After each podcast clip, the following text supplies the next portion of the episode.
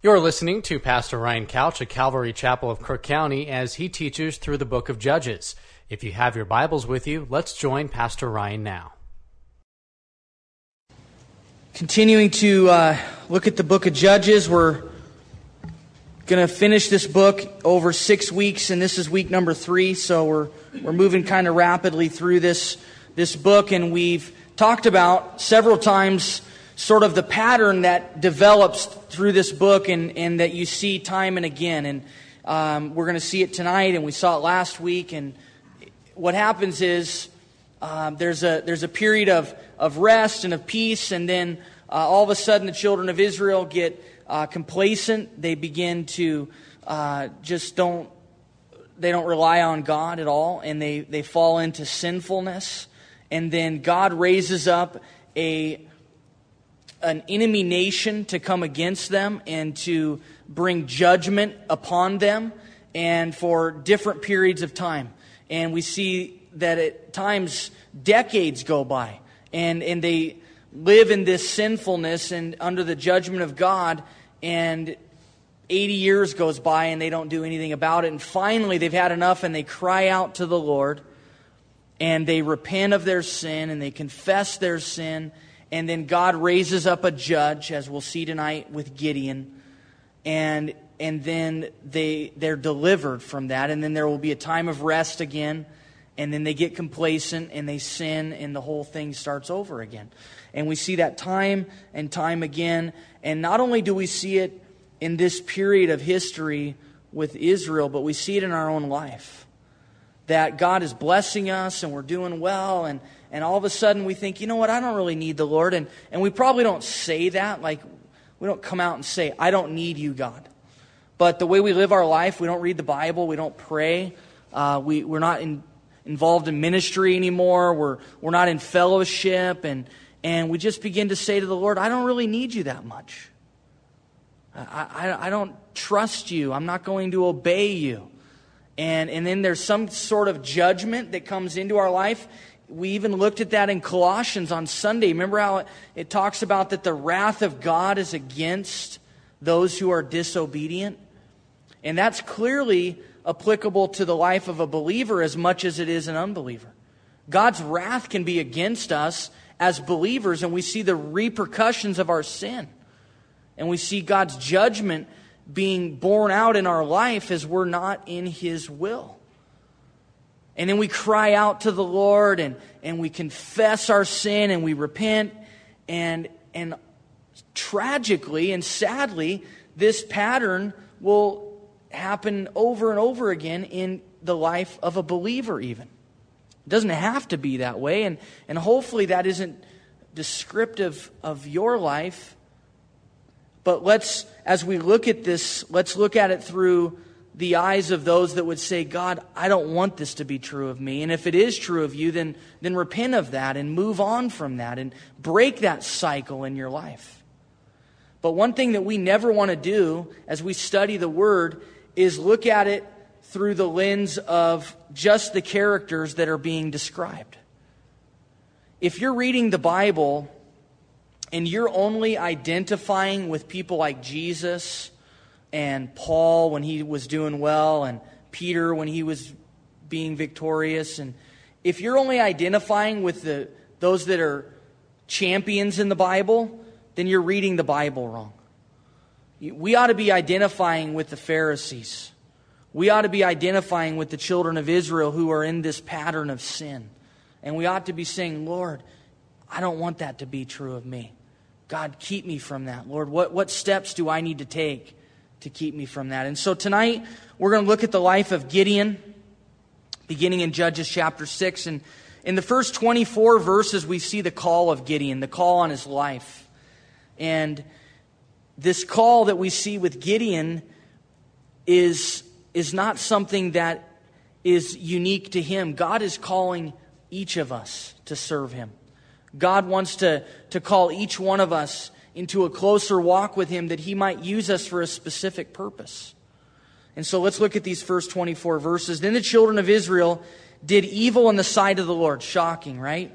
They've just had victory over Sisera and, and the, the enemy army there. And, in chapters three and four, and, and then they celebrated it in chapter five, and they sang and they danced, and it was just a great victory.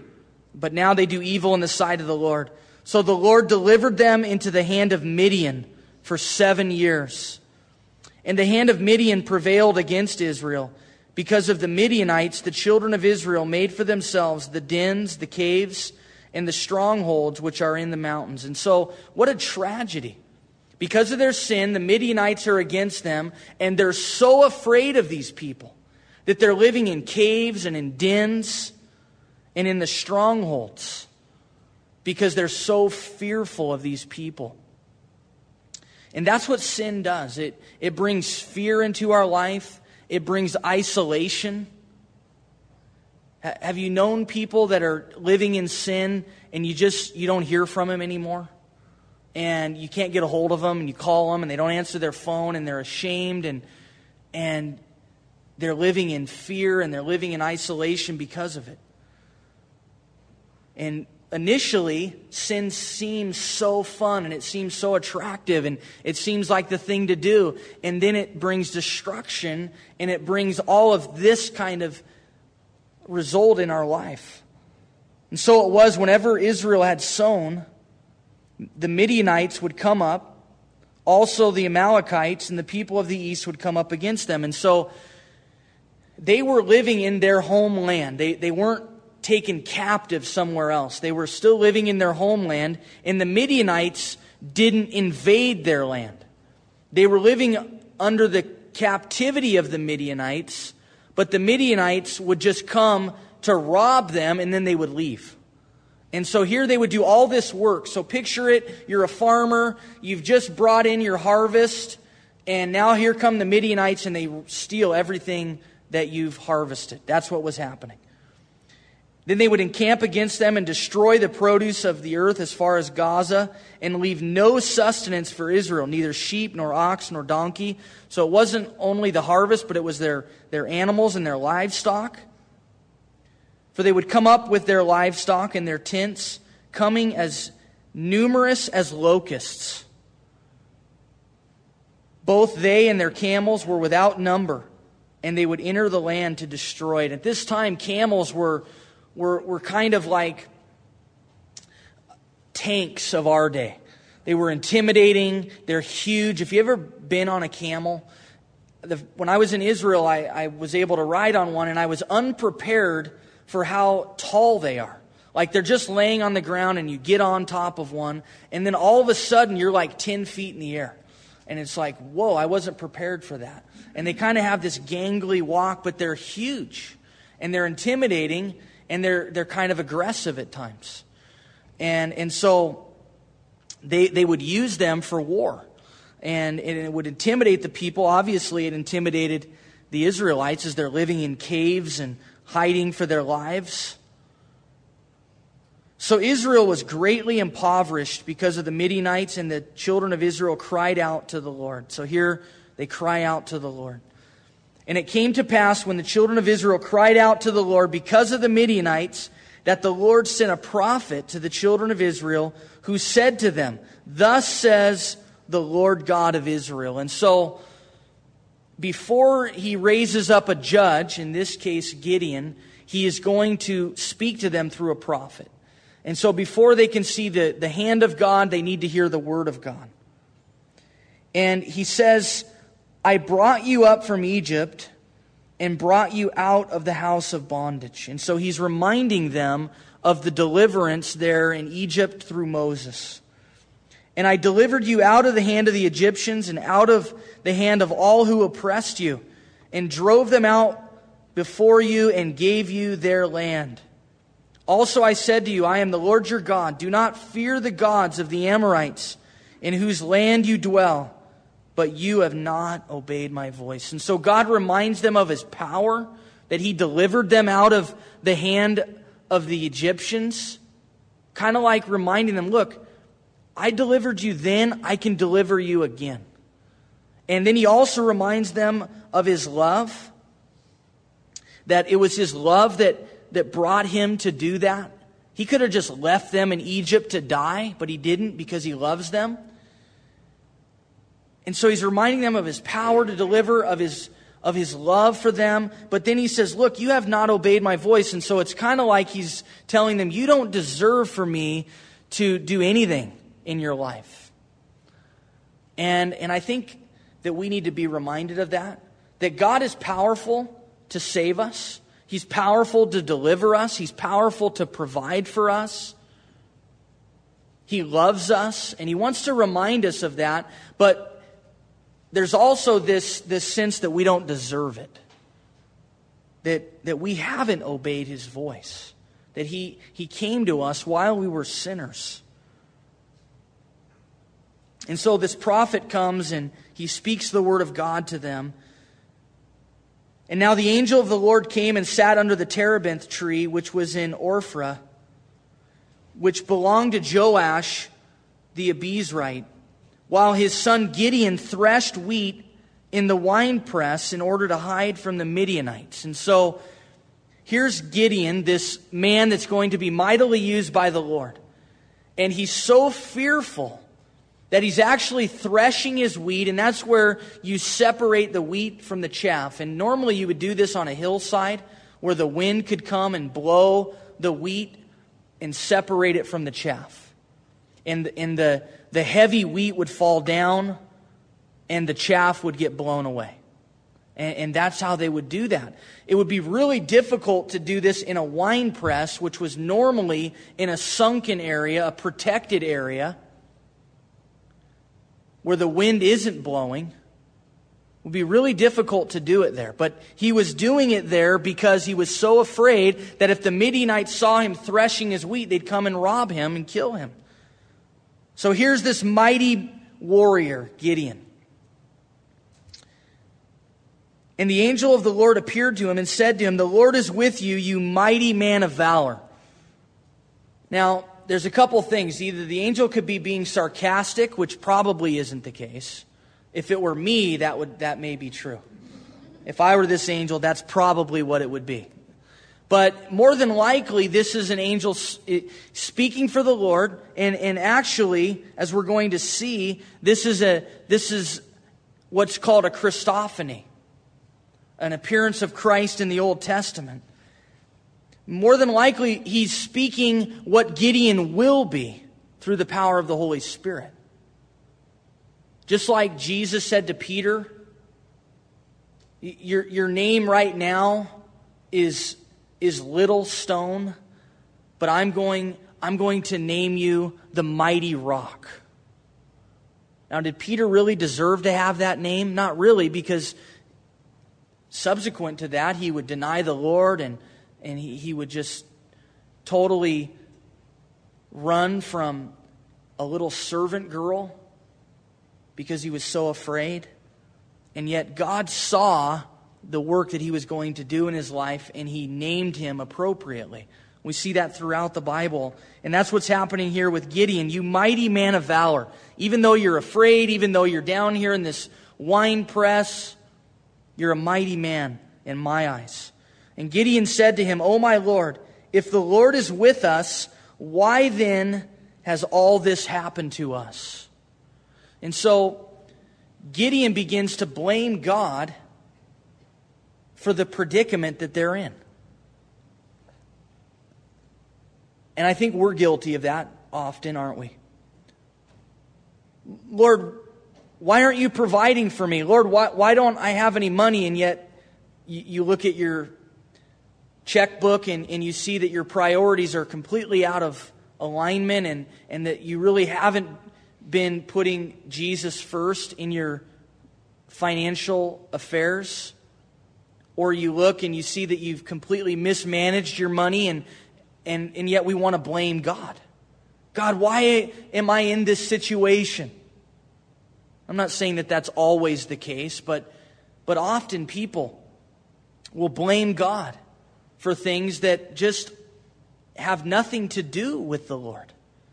They're just the repercussions, the natural byproduct of sowing to our flesh, and the Bible says you will reap corruption.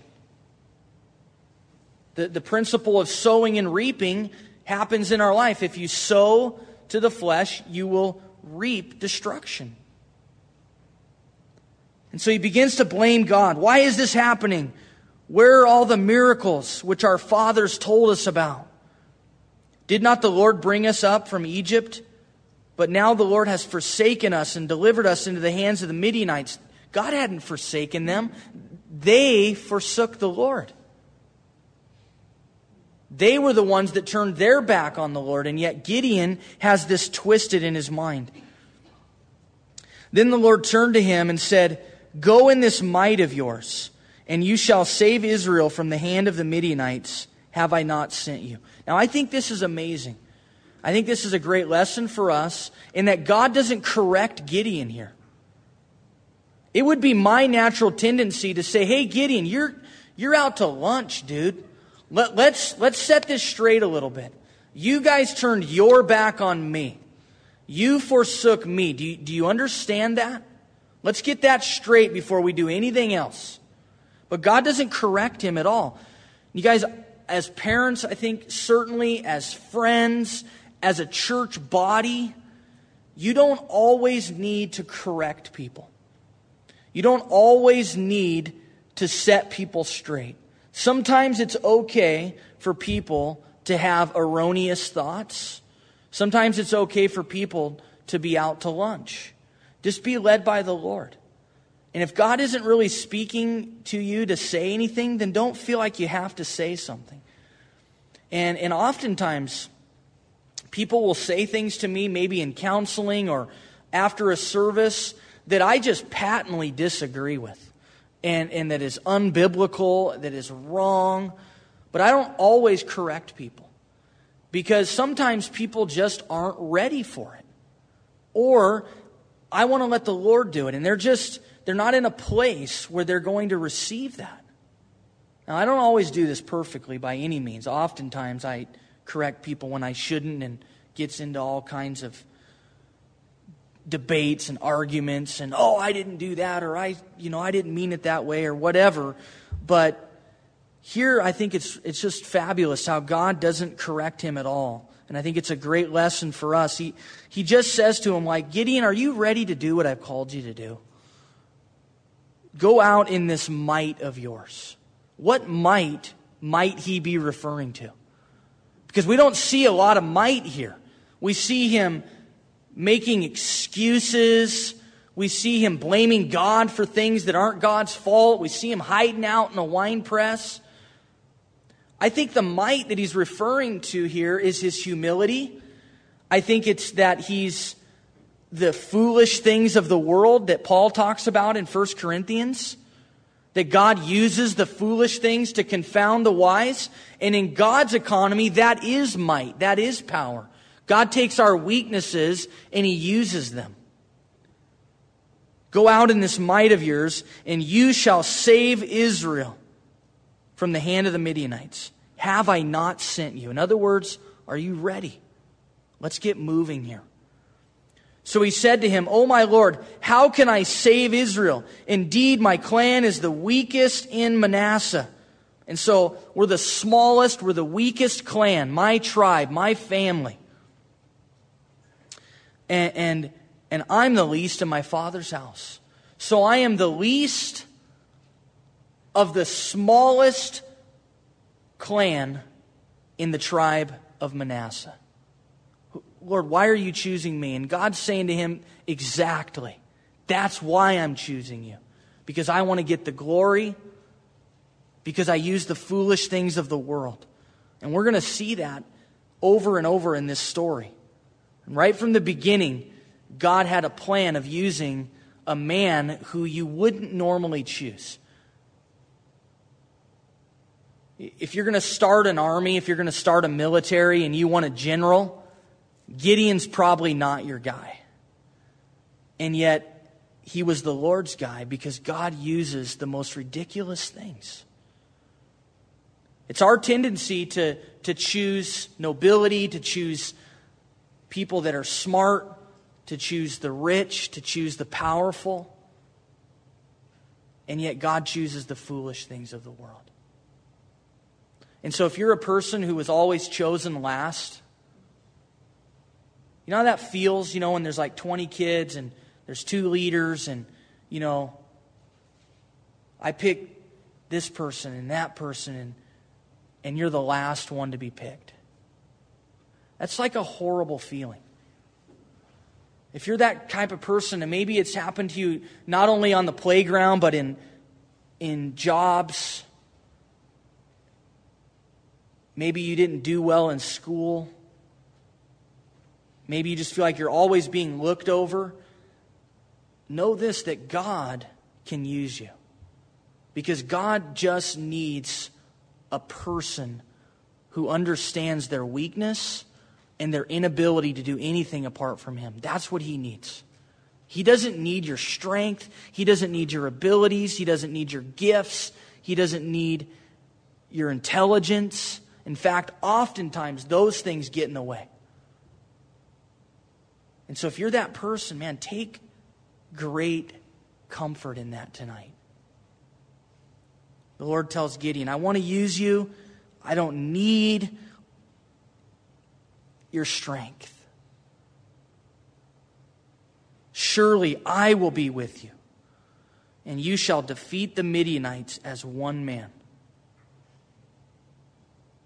Then he said to him, if now I have found favor in your sight, then show me a sign that it is you who talk with me. And so Gideon wants to see that this is really the Lord. And I don't blame Gideon for this. I think later he's going to really move into doubting God and, and wanting God to, to show him more signs. But I think this is, this is just fine for us to ask the Lord to confirm things. Now, when God gives us His Word and He says something in His Word to us that's very clear, then we need to take Him at His Word.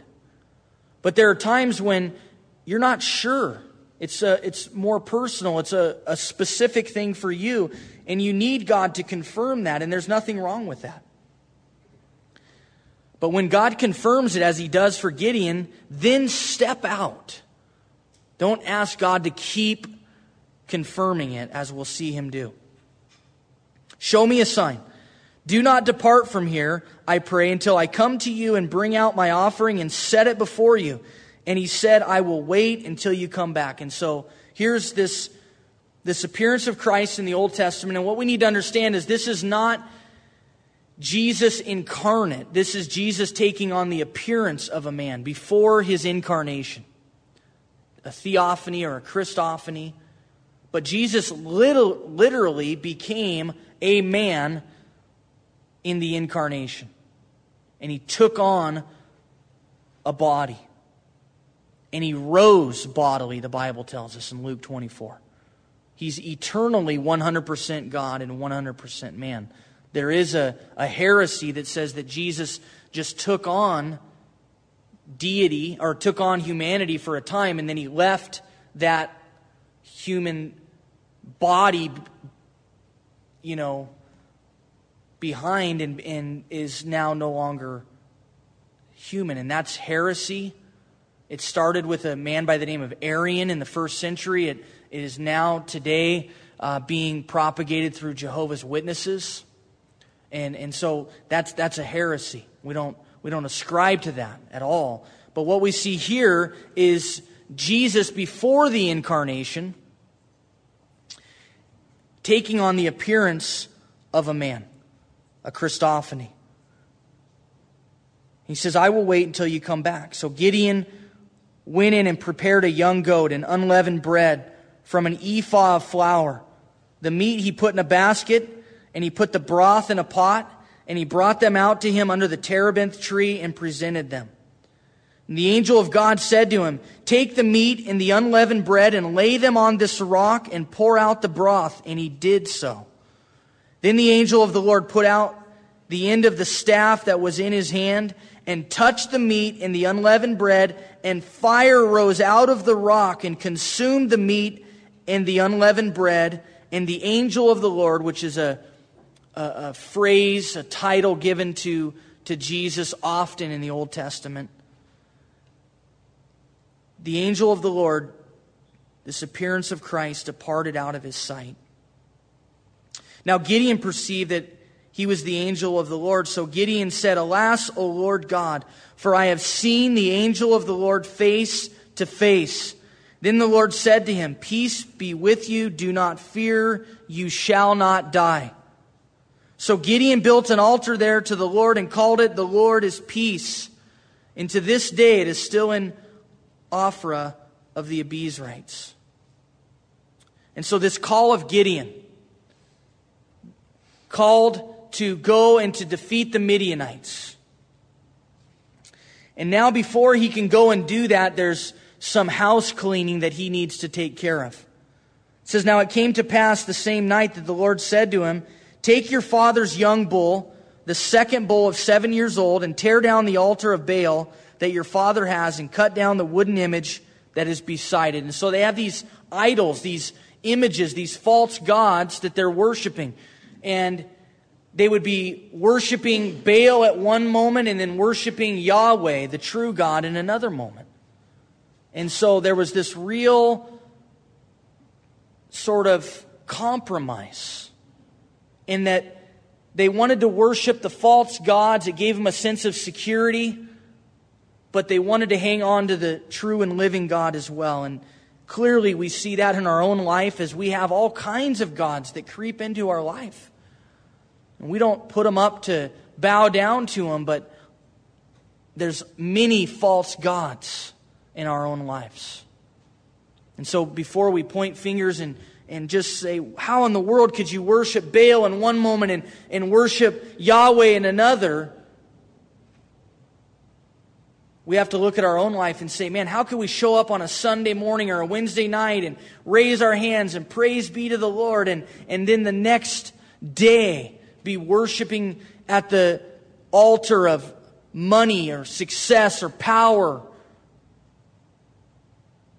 or indulging ourselves in, in some kind of sinful activity that we know is wrong, and, and yet worshiping at the same time. And so it, it happens in all of our lives, and, and it's, it has to be cut down. It has to be cut out and rooted out as God commands Gideon to do. He says, "Build an altar to the Lord your God on top of this rock and in the proper arrangement. And take the second bull and offer a burnt sacrifice with the wood of the image which you shall cut down." So Gideon took ten men from among his servants and did as the Lord had said to him. But because he feared his father's household and the men of the city too much to do it by day, he did it by night. And so he obeys, but he obeys in fear. And I will say this for him: it's better to obey fearfully than not to obey at all. At least he obeyed. He did it fearfully, but at least he obeyed. "And when the men of the city arose early in the morning, there was the altar of Baal. There was the altar of Baal torn down, and the wo- wooden image that was beside it was cut down, and the second bull was being offered on the altar which had been built. So they said to one another, 'Who has done this thing?' And when they had inquired and asked, they said, 'Gideon, the son of Joash, has done this thing.'" And so it didn't really do him any good to do it by night, because they found out about it anyway. "Then the men of the city said to Joash, 'Bring out your son that he may die, because he has torn down the altar of Baal, and because he has cut down the wooden image that was beside it.' But Joash said to all who stood against him, 'Would you plead for Baal? Would you save him? Let the one who would plead for him be put to death by morning. If he is a god, let him plead for himself, because his altar has been torn down.'" In other words, if Baal's so powerful, and if we're praying to him, and if he's really a god, then he ought to be able to defend himself. Very logical, and, and something that uh, I think, you know, we can think about in, in our own life if we're so worried about these things that apparently mean so much to us, and if, if they're so powerful, and, and if, if they deserve to have the place in our life that they do, then they ought to be able to carry us through. They ought to be able to do what we are claiming they can do, and, and, and the priority that we're giving to them. And so Joash makes a great point here. Therefore on that day he called him Jerubbaal, saying, Let Baal plead against him, because he has torn down his altar. Then all the Midianites and Amalekites, the people of the east, gathered together, and they crossed over and encamped in the valley of Jezreel. But the Spirit of the Lord came upon Gideon. Then he blew the trumpet, and the Abiezrites gathered behind him. And he sent messengers throughout all Manasseh, who also gathered behind him. He also sent messengers to Asher, Zebulun, and Naphtali, and they came up to meet them. And so the Spirit of God comes upon Gideon here. And in the Old Testament, the Spirit would come upon a man for a specific purpose. But the Spirit could also leave a person and would leave a person. But in the, in the New Covenant, Jesus said the Spirit would dwell within us. And we are the temple of the Holy Spirit. And the Spirit comes and lives in our heart. And He doesn't come and go. And so when David prayed in Psalm fifty-one, take not your Holy Spirit from me, that really isn't applicable today as New Testament saints, because the Spirit doesn't come and go. The Spirit comes and dwells in us and lives in us. But here we see the Spirit of God coming upon Gideon for a specific task, and he needs the power of the Spirit, and we need the power of the Spirit. It's not by might, it's not by power, but it's by my Spirit, says the Lord. We need His power, we need His strength to accomplish His call in our life. And so we've seen the call on Gideon, we've seen his command, God's command to clean his house, to get rid of the false gods, and he accomplishes that. And so Gideon said to God, if you will save Israel by my hand, as you have said, look, I shall put a fleece of wool on the threshing floor. And so now he's going to ask God for more signs. And God's already confirmed it, and yet he wants more. I'm going to put this fleece on the threshing floor. If there is dew on the fleece only, and it is dry on the ground, then I shall know that you will save Israel by my hand, as you have said. And it was so. When he rose early the next morning and squeezed the fleece together, he wrung the dew out of the fleece, a bowl full of water. Then Gideon said to God, do not be angry with me, but let me speak just once more. Let me test, I pray, just once more with the fleece. Let it be dry only on the fleece, but on the ground let there be dew. And so the opposite. And God did so that night. It was dry on the fleece only, but there was dew on all the ground. And so he wants more confirmation from the Lord, when God had already done that for him. And I think at this point, he's just showing a complete lack of faith. He's not trusting God at all. He's not taking him at his word. And we use this um, story to, to talk about how we want God to confirm things in our life. And we'll say, I'm putting out a fleece. And I don't know that that's the best thing to do. That I don't know that that's the best thing to do if we've heard from God, if He's given us His word, to continue to want God to confirm things. If God's confirmed it, then you need to move and you need to go. But God's patient with him, and He dwells with him in his weaknesses. Then Jerubbaal, that is Gideon, and all the people who were with him rose early and encamped beside the well of Harod, so that the camp of the Midianites was on the north side of them by the hill of Morah in the valley. And the Lord said to Gideon, the people who are with you are too many for me to give the Midianites into their hands, lest Israel claim glory for itself against me, saying, my own hand has saved me. Now we're going to learn that uh, the Israelites uh, had thirty-two thousand soldiers. thirty-two thousand soldiers, it sounds like a big army, but the Midianites were one hundred thirty-five thousand. And so they're already outnumbered big time.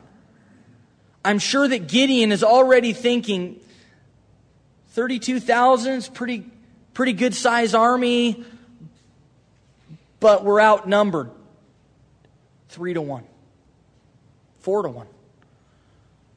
But we can do this. But now the Lord says to him, you know what? Your army's too big. Because I want to get the glory. And, and even at the size that you're at right now, you could say that it was that it was us.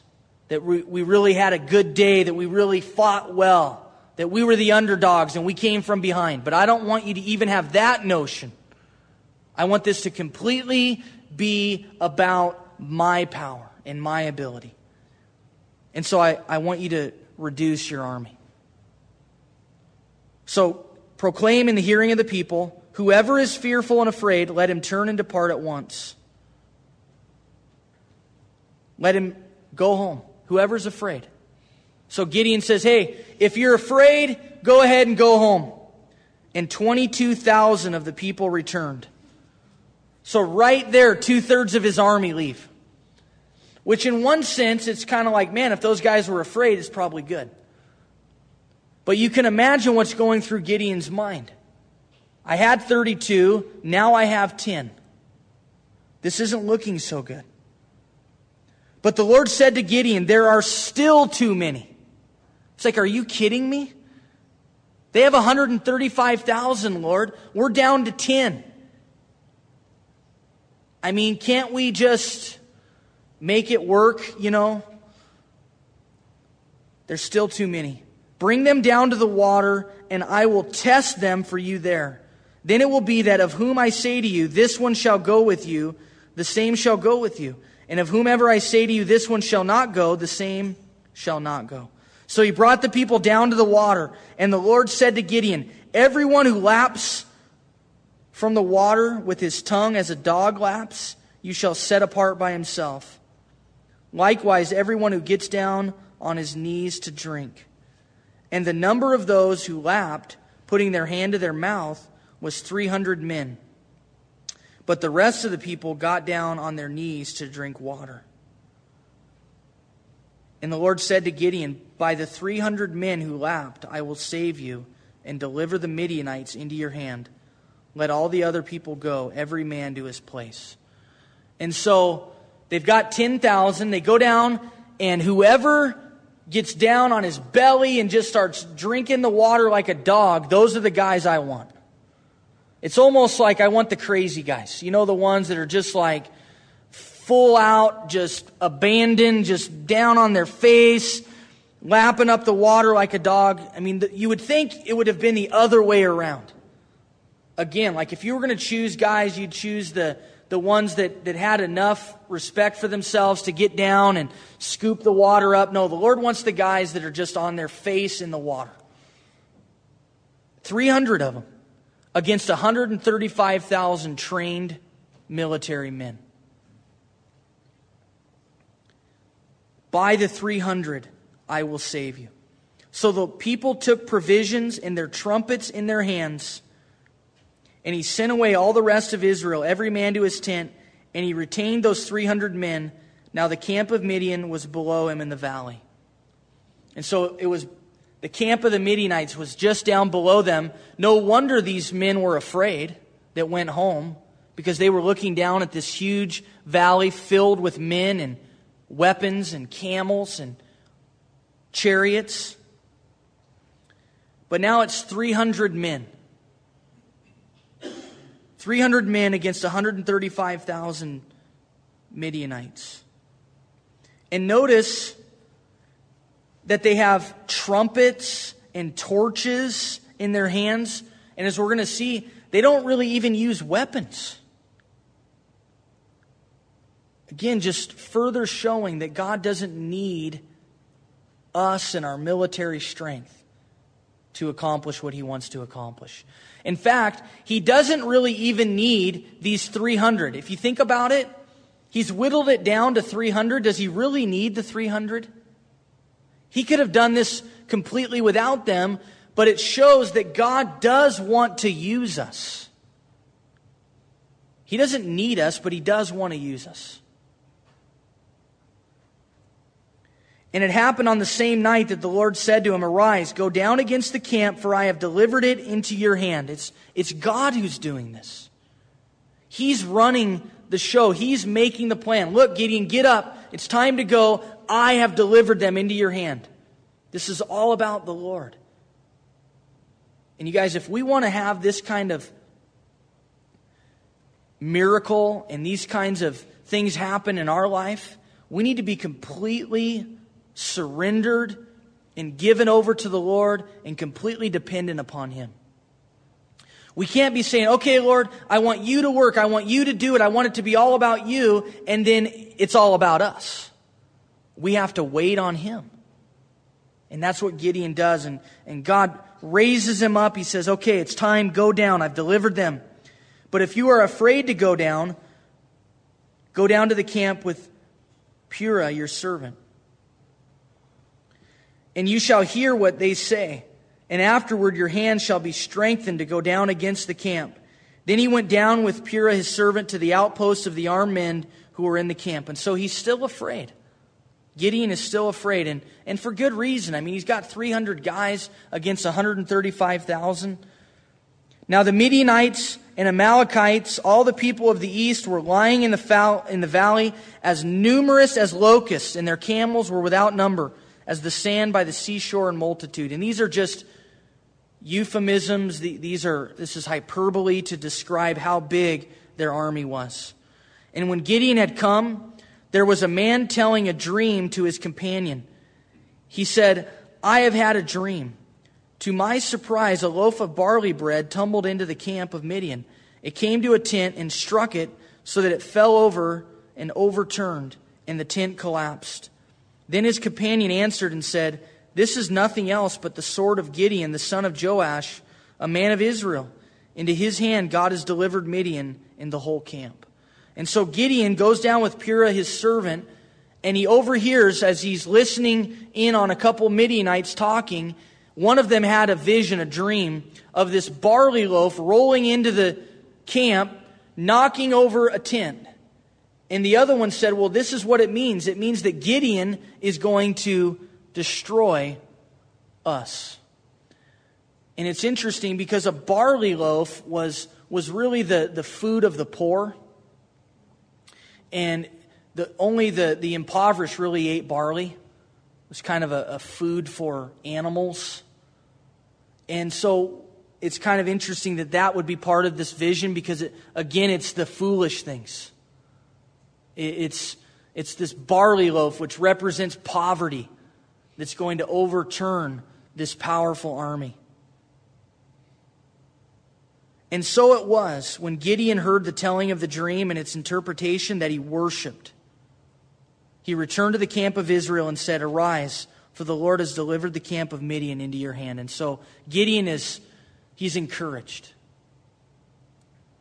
"Then he divided the three hundred men into three companies, and he put a trumpet into every man's hand with empty pitchers and torches inside the pitchers." Again, no mention of weapons. They've got a trumpet and a torch. three hundred guys against one hundred thirty-five thousand, and as far as we can tell, they don't have weapons. This doesn't seem like a great plan. "And he said to them, 'Look at me and do likewise. Watch, and when I come to the edge of the camp, you shall do as I do. When I blow the trumpet, I and all who are with me, then you also blow the trumpets on every side of the whole camp, and say, the sword of the Lord and Gideon.' And so they divided into three companies of one hundred each. And they're going to come from all directions, giving the appearance that they're a huge army.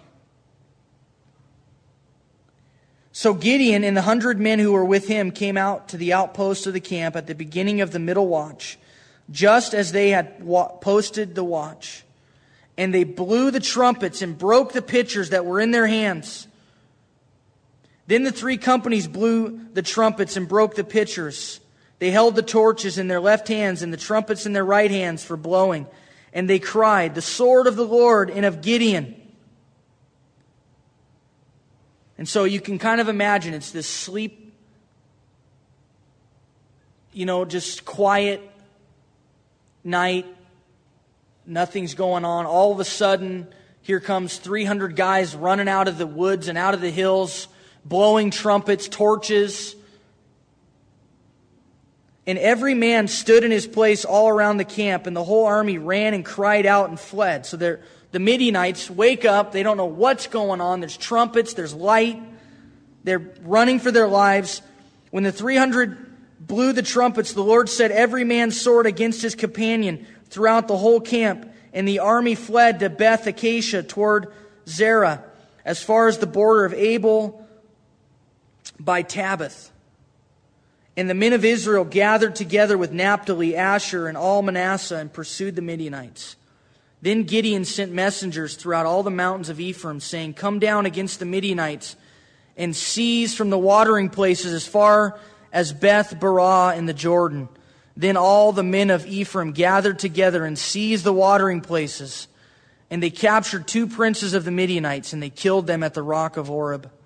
And they pursued Midian and brought the heads of Oreb and Ziba to Gideon on the other side of the Jordan. And so the, the Midianites just basically go nuts here. They begin to fight against each other. They, they begin to run for their lives, and all because three hundred guys are running at them with trumpets and torches.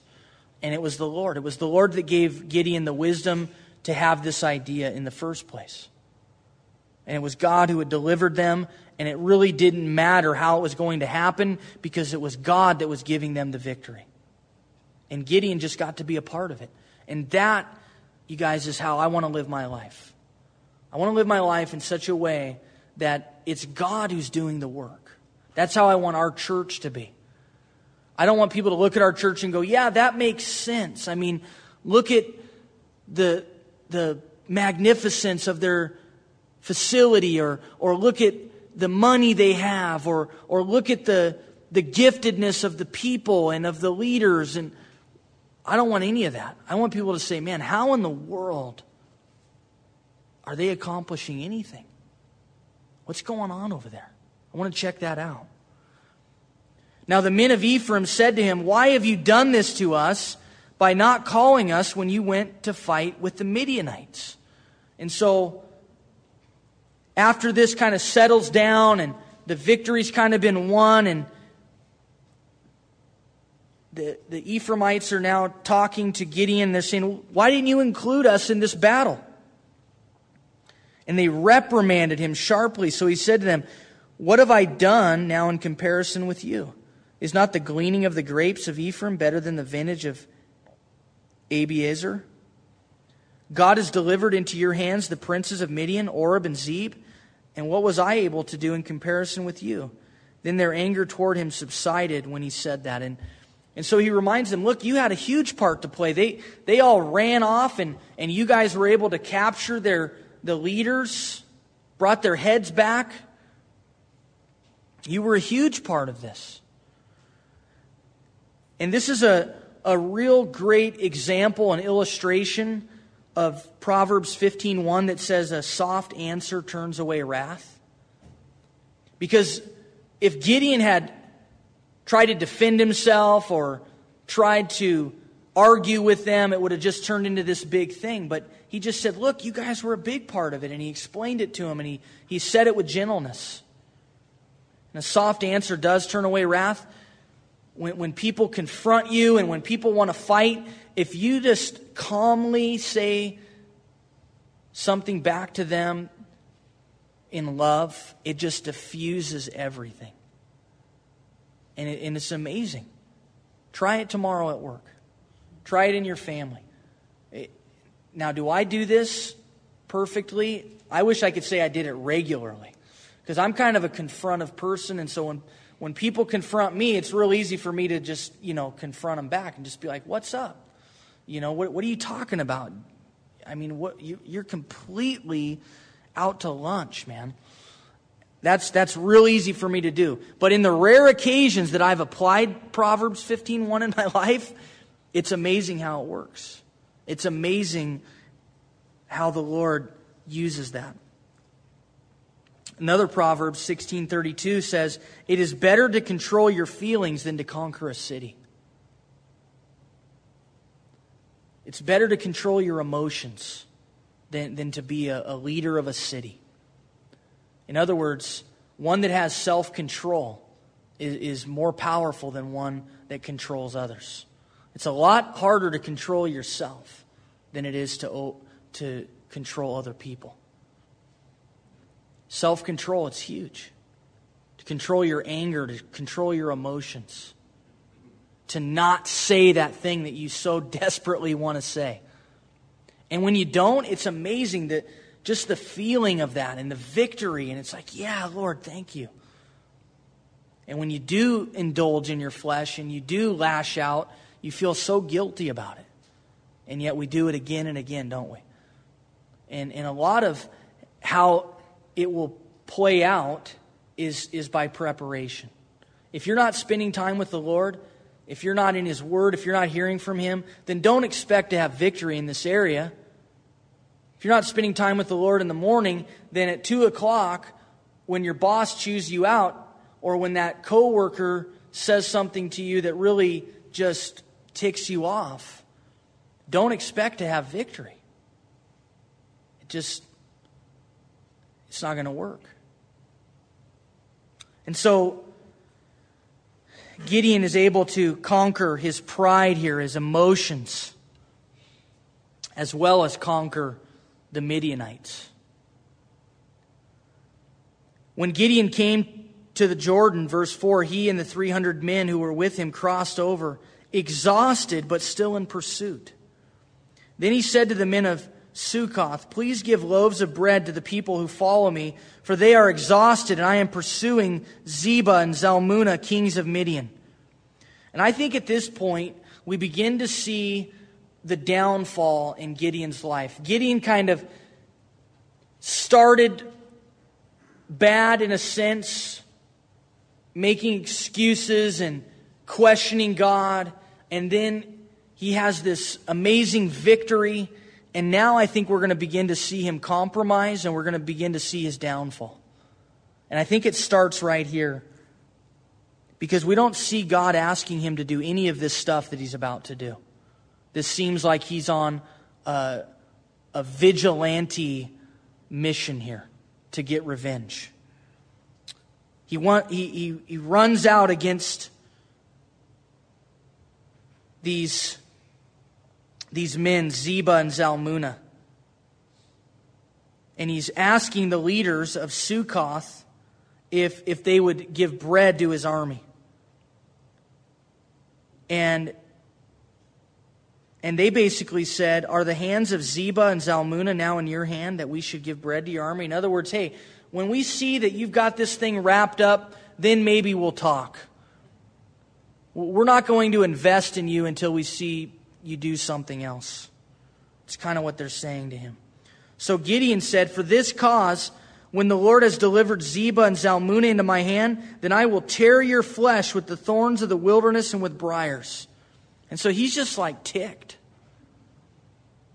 He's just like, you know what? You're not going to help me. When I come back, I'm going to tear you up. And so we saw him have patience with the Ephraimites and handle that so well. And now I think we're equally seeing him handle this wrong. Then he went up from there to Peniel and spoke to them in the same way. And the men of Peniel answered him as the men of Sukkoth. So he spoke to the men of Peniel, saying, "When I come back, I will tear down this tower." Now Ziba and Zalmunna were at Karkor, and their armies with them, about fifteen thousand. All who were left of the army of the people of the east, for one hundred twenty thousand men who drew the sword had fallen. And this is where we get to one hundred thirty-five thousand. There's fifteen thousand left. There were one hundred twenty thousand who had fallen. Then Gideon went up by the road of those who dwell in tents on the east of Nobah and Jogbehah, and he attacked the army while the camp felt secure. When Ziba and Zalmunna fled, he pursued them, and he took two kings of Midian, Ziba and Zalmunna, and routed the whole army. Then Gideon, the son of Joash, returned from battle from the ascent of Horez. And he caught a young man of the men of Sukkoth and interrogated him. And he wrote down for him the leaders of Sukkoth and its elders, seventy-seven men. Then he came to the men of Sukkoth and said, "Here are Ziba and Zalmunna, about whom you are ridiculed. About whom you ridiculed me, saying, 'Are the hands of Ziba and Zalmunna now in your hand, that we should give bread to you and your weary men?' And he took the elders of the city and thorns of the wilderness and briars, and with them he taught, he taught them a lesson. He taught the men of Sukkoth." And so these guys that wouldn't help him along the way, he comes back, he basically publicly just whips them and beats them. Then he tore down the tower of Penuel, as he said he would, and he killed the men of the city. So he's just ripping their city apart. He's killing their, their, their men. And he said to Ziba and Zalmunna, "What kind of men were they whom you killed at Tabor?" So they answered, "As you are, so were they. Each one resembled the son of a king." Then he said, "They were my brothers, the sons of my mother. As the Lord lives, if you had let them live, I would not kill you." And he said to, to Jether, his firstborn, "Rise, kill them." But the youth would not draw his sword, for he was afraid, because he was still a youth. So Ziba and Zalmunna said, "Rise yourself and kill us, for as a man so is his strength." So Gideon arose and killed Ziba and Zalmunna and took the crescent ornaments that were on their camels' necks. And so, I mean, Gideon is just like out there. He's taking revenge on his brothers. He's ripping cities apart. He's killing innocent people. He's beating people in the streets. I think he's just on a total flesh mission here. Then the men of Israel said to Gideon, "Rule over us, both you and your son, and your grandson also, for you have delivered us from the hand of Midian." But Gideon said to them, "I will not rule over you, nor shall my son rule over you. The Lord shall rule over you." And so here, Gideon makes a great statement, a great decision. I'm not going to rule over you. You don't need a king. What we need is the Lord. He's going to rule over us. But what comes out of Gideon's mouth and then how he responds with his life are two different things. And that so often happens in our life, doesn't it? What comes out of our mouth and then how we live are two different things. He says the right thing. He says, "Look, I'm not going to be your leader. I'm not going to be your king. God is going to rule over you." But then he says to them, "I would like to make a request of you, that each of you would give me the earrings from his plunder." For they had gold earrings, because they were Ishmaelites. So they answered, "We will gladly give them." And they spread out a garment, and each man threw into threw in the earrings from his plunder. Now the weight of the gold earrings that he requested was one thousand seven hundred shekels of gold, or about fifty pounds of gold. So it's a fortune. Besides the crescent ornaments, pendants, and purple robes, which were on the kings of Midian, and besides the chains that were around their camels' necks. Then Gideon made it into an ephod and set it up in his city, Orphra. And all Israel played the harlot with it there. It became a snare to Gideon and to his house. Thus Midian was subdued before the children of Israel, so that they lifted their heads no more. And the country was quiet for forty years in the days of Gideon. And so he says one thing, but then he does another. He asks basically for money. And he turns this thing into an idol for them to worship. And he doesn't do anything about their false worship. He just lets it go on. Then Jerubbaal, the son of Joash, or, or Gideon, went and dwelt in his own house. Gideon had seventy sons who were his own offspring, for he had many wives. And so he's just living it up now. He's got many wives. He's got kids shooting out everywhere. He's loaded. And his concubine who was in Shechem also bore him a son, whose name he called Abimelech. Now Gideon, the son of Joash, died at a good old age and was buried in the tomb of Joash, his father, in Orphra of the Abiezrites. So it was, as soon as Gideon was dead, that the children of Israel again played the harlot with the Baals and made Baal Berith their god. So quite the legacy that Gideon left behind. As soon as he's dead, they're back to Baal worship. They've already been worshiping this ephod, this golden image. Thus the children of Israel did not remember the Lord their God, who had delivered them from the hands of all their enemies on every side.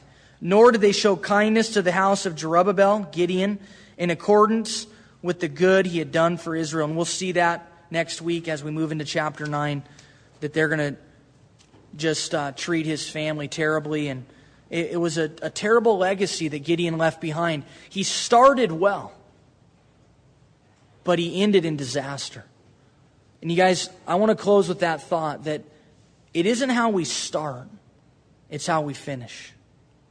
God wants us to finish well.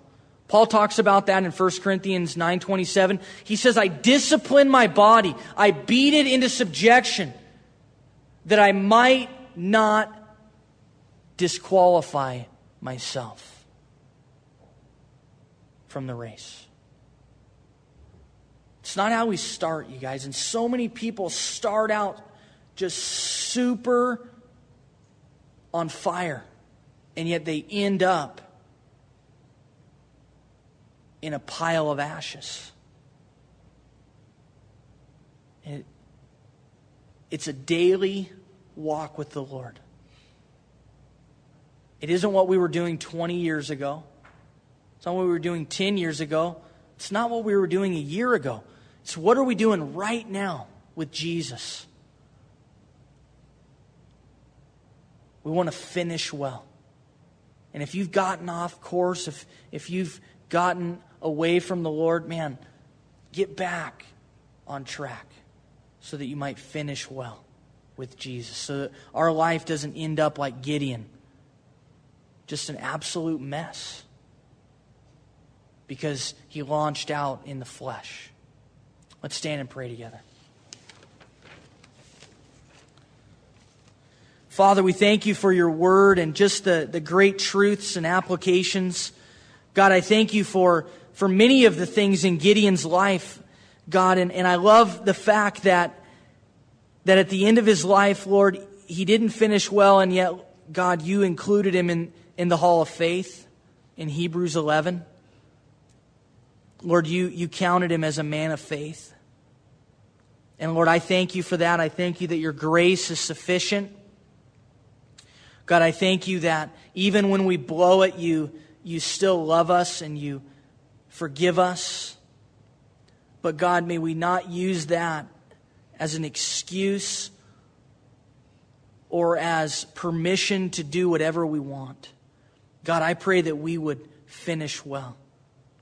God, I pray that, that we would have the faith that Gideon had to, to step out and, and to heed your promises and your word. God, you had given him your word. And he took that word and he allowed it to, to be assimilated and to be appropriated into his life. And Lord, I pray that for each one of us, that God, whatever it is that you're calling us to do, whatever it is that you've spoken to us, God, that we would just trust you, that we would step out and, and watch you work. And that, God, we wouldn't rely on our resources, but God, we would rely upon you. And Lord, even when things look just ridiculous, and how in the world are we going to do this with the little that we have? And, and yet, Lord, may this story come to our remembrance that you can defeat a powerful army of one hundred thirty-five thousand with three hundred unarmed men. God, take that and, and really work it into our theology, into our understanding of how you work in our life. And God, I pray that it would bring application. God, that it would truly work its way out in our daily life. In Jesus' name, amen. You've been listening to Pastor Ryan Couch of Calvary Chapel, Crook County. For more information, you can write to us at P O. Box three seventy-eight, Prineville, Oregon nine seven seven five four. Thanks for listening, and God bless.